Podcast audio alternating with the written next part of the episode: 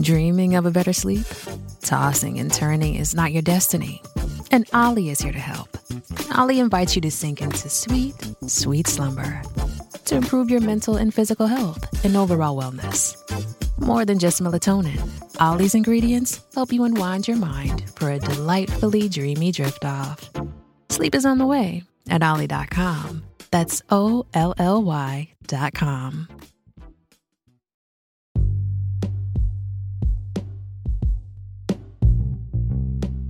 Hey, what's up, everybody? Welcome back to another episode of Everything Kratom, the podcast about anything and everything.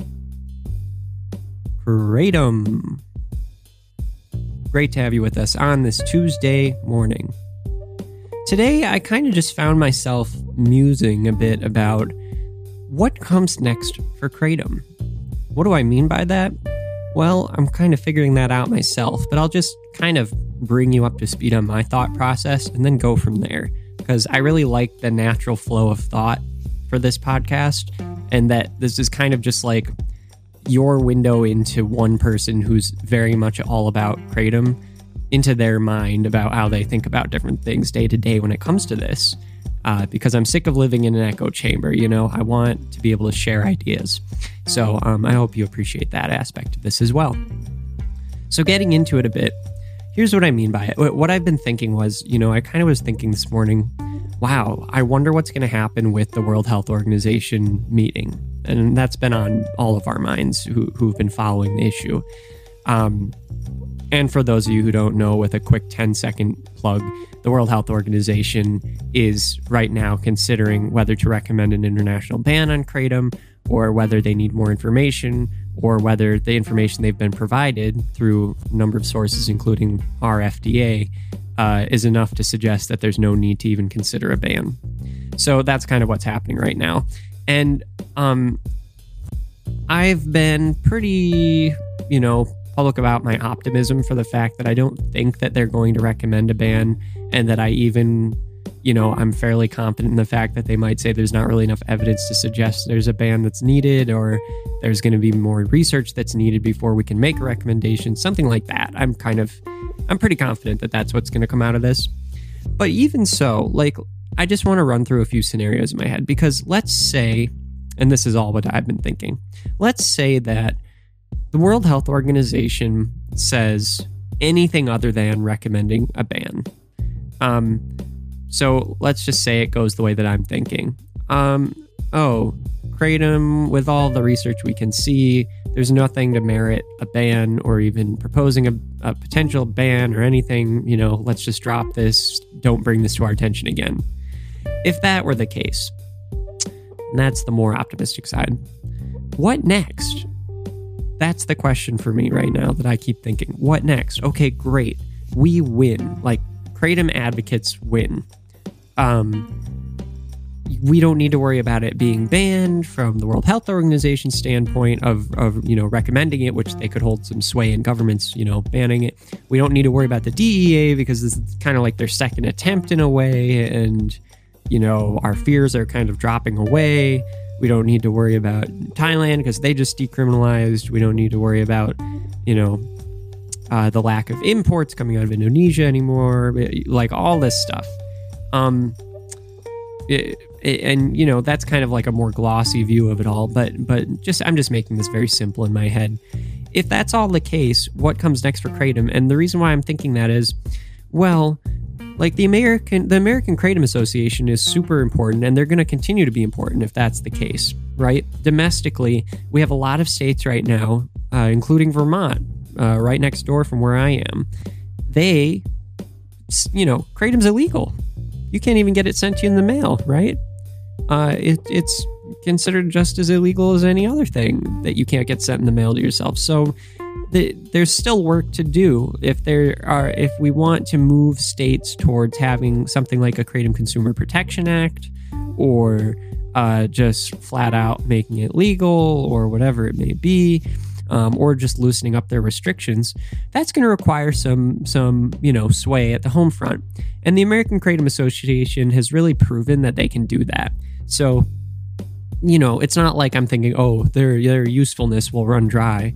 But but what I am wondering is that's kind of be, that's going to become more of a state by state battle rather than this looming national question of we're dealing with this huge opioid crisis. Kratom's being used, you know, uh, in tandem with opioids or instead of, and kratom we have no information on, and it's dangerous and kills people, so we need to ban it.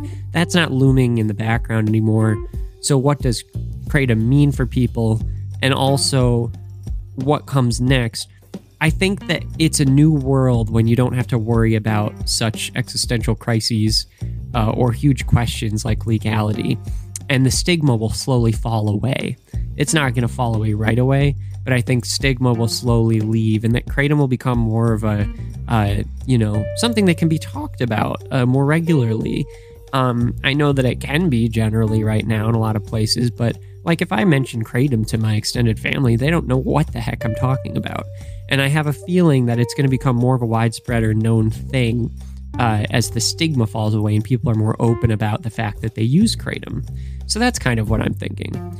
Um, also, I, I'm just wondering if there's a sort of uh, professionalism or formality that can take place with kratom, not in terms of regulation, but I'm just wondering uh, I wonder if instead of a regulatory body, you know, overseeing Kratom, that it just becomes more of like a professional, normalized thing, kind of like how all of Silicon Valley right now is always talking about nootropics, right?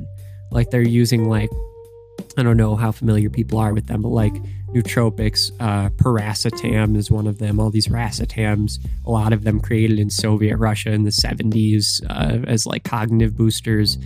Um, but then, you know, the equivalent, which is completely legal because it's, of course, being produced by a company, Prevagen. You all see that commercial on, on TV of Prevagen it shows older people who are like saying, "Oh, I can think clearly now because I take Prevagen," and then they're like, "Prevagen is derived from jellyfish," and yada yada. Like that's pretty much nootropic, in my opinion.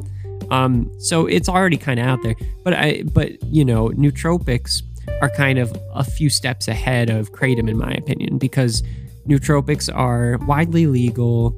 You can get them in the mail almost everywhere, and in the professional sense, Silicon Valley is all about them, and any CEO in the in California is taking nootropics. Whereas with kratom, I don't think that they're as open about that if it is widespread, which I don't think it is as widespread. So I'm just kind of imagining the future a bit here in a more an ideal way where I see kratom being, you know, pitched by CEOs as the thing that they use to wake up in the morning that helps them be creative, that help them create their empire you know, things like that. And I think that there's a lot of potential for it. I personally, I mean, my, my life has improved leaps and bounds with Kratom. And I'm sipping on some white Thai tea right now. And there's something to be said about that because I wouldn't just do that with anything. I don't even do that with coffee. Although, for those of you who listened to my last episode, I have been having one too many cappuccinos recently. But that aside, let's stop looking at me.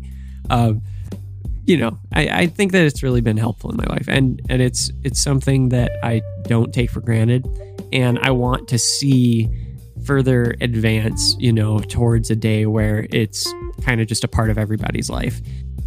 Not not like, you know, it's a part of everybody's life where everyone's using it, but a part of everyone's life where everyone you can say what it is or it's around and people are like, "Oh yeah, that's kratom. And then someone can say do you drink kratom or take kratom? And be like no i don't you know. Once in a while i'll have a cup. Just like coffee you know like why not you know? Or tea. Oh i'm not really a tea person. I'm not really a kratom person. I like coffee. Oh i'm not really a coffee person. I like tea. I don't really like tea or coffee. I like kratom I can just kind of like imagine this wonderful future where that's the case. And I'm that weirdo that's just like, well, I'm not really a coffee person, but I love tea and I love Kratom. And here's how I love Kratom. And I have a podcast about Kratom. Do you want to hear it? I talk about it every day. so, you know, I'm a bit crazy, but um, one can dream, right? Now, there is a little bit more to this story than I would like. And what there is that's more to it than I would like is I think that to get to the point where Kratom is kind of this ideal scenario that I've been laying out here, I think that we're going to have to come to terms with the fact that there is going to be a huge outlash from pharmaceutical industry uh, people. And obviously, we've already seen that happen. I mean, that's the whole reason why there's really a fight over it because there, I know that there's an argument out there that says, no, that's not the case. Like, Kratom, it, Kratom's powerful and it, you know, there isn't much known about it. There needs to be more studies and all that. Like, I totally agree with all of that. I'm not saying that's not true, but there are so many other things that harm people more than supposedly kratom has harmed people uh, to those who say that that we don't talk about at all and yet the DEA tried to do an emergency ban of kratom. Why is that? You know there's it's because of this pushback i think in part. And um it's going to have to be overcome. It's going to be have to it's going to have to be confronted with right? Because one let's say once the the world health organization in this ideal world says there is little to no evidence of banning this it's not dangerous and can you just get off it and make this legal and stop bothering us let's say that happens well once that happens you know then it's going to be a bit like okay we were given the green light in this country uh, we have been told that this is not dangerous whatsoever and uh, let's start making pills, right? Like, let's start prescribing this. Let's create a regulatory market and make a whole bunch off of it. We can, you know, we can make just as much off it as insulin. Let's make a monopoly. Like, you know, I mean, like, I, I think that there's going to be companies that see a huge potential in this because, and this is the kicker, because there's a huge potential for opiates. Because they'd made so much money off of over prescribing opiates, I think that they could see a, potential market in kratom where they're over prescribing kratom in the exact same way. And I don't think that it would be as dangerous, but I think that it's still unhealthy to do that, and it's also unhealthy for um, just the like the way that humans interact with each other. I don't think that um, that these companies should be able to send little you know pill lobbyists to doctors and have them say, you know, here get a whole bunch of these, prescribe these, you'll make money off of it, and the people will stop coming in complaining about pain and yada yada. Like, I don't think that kratom's necessarily the answer, just like I don't think opioids are necessarily the answer, but in some cases, opioids are the answer. And I see a lot on Twitter about people complaining, like, ever since this crackdown on opioids, I can't get my prescriptions. And that's a real problem, and people are in pain. So I am not for one second saying that uh, you know, anything like that, where I think, oh, opioids aren't, you know, needed uh, and they shouldn't be prescribed and blah, blah. Like, not at all. I'm just saying that I don't want Kratom to fall in the same market where people who want access to something that isn't opioids and they want access to Kratom, I don't want them to lose that access or to make it so that they have to go around pleading to doctors to get their prescriptions, right? And I think that, that just like the whole medical marijuana thing, like like marijuana still isn't legal in this country, um, even though most people are fine with it at this point.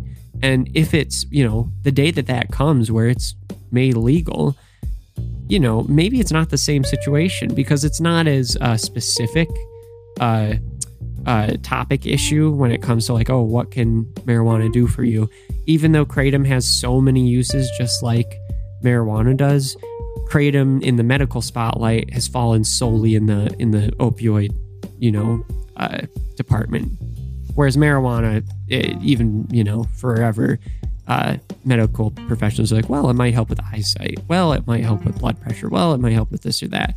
And you know, so I think that it's actually to the detriment of kratom that it is so helpful for pain in particular, and that that's kind of the lens that it's being seen in. So that's kind of my rapid musing mind right now.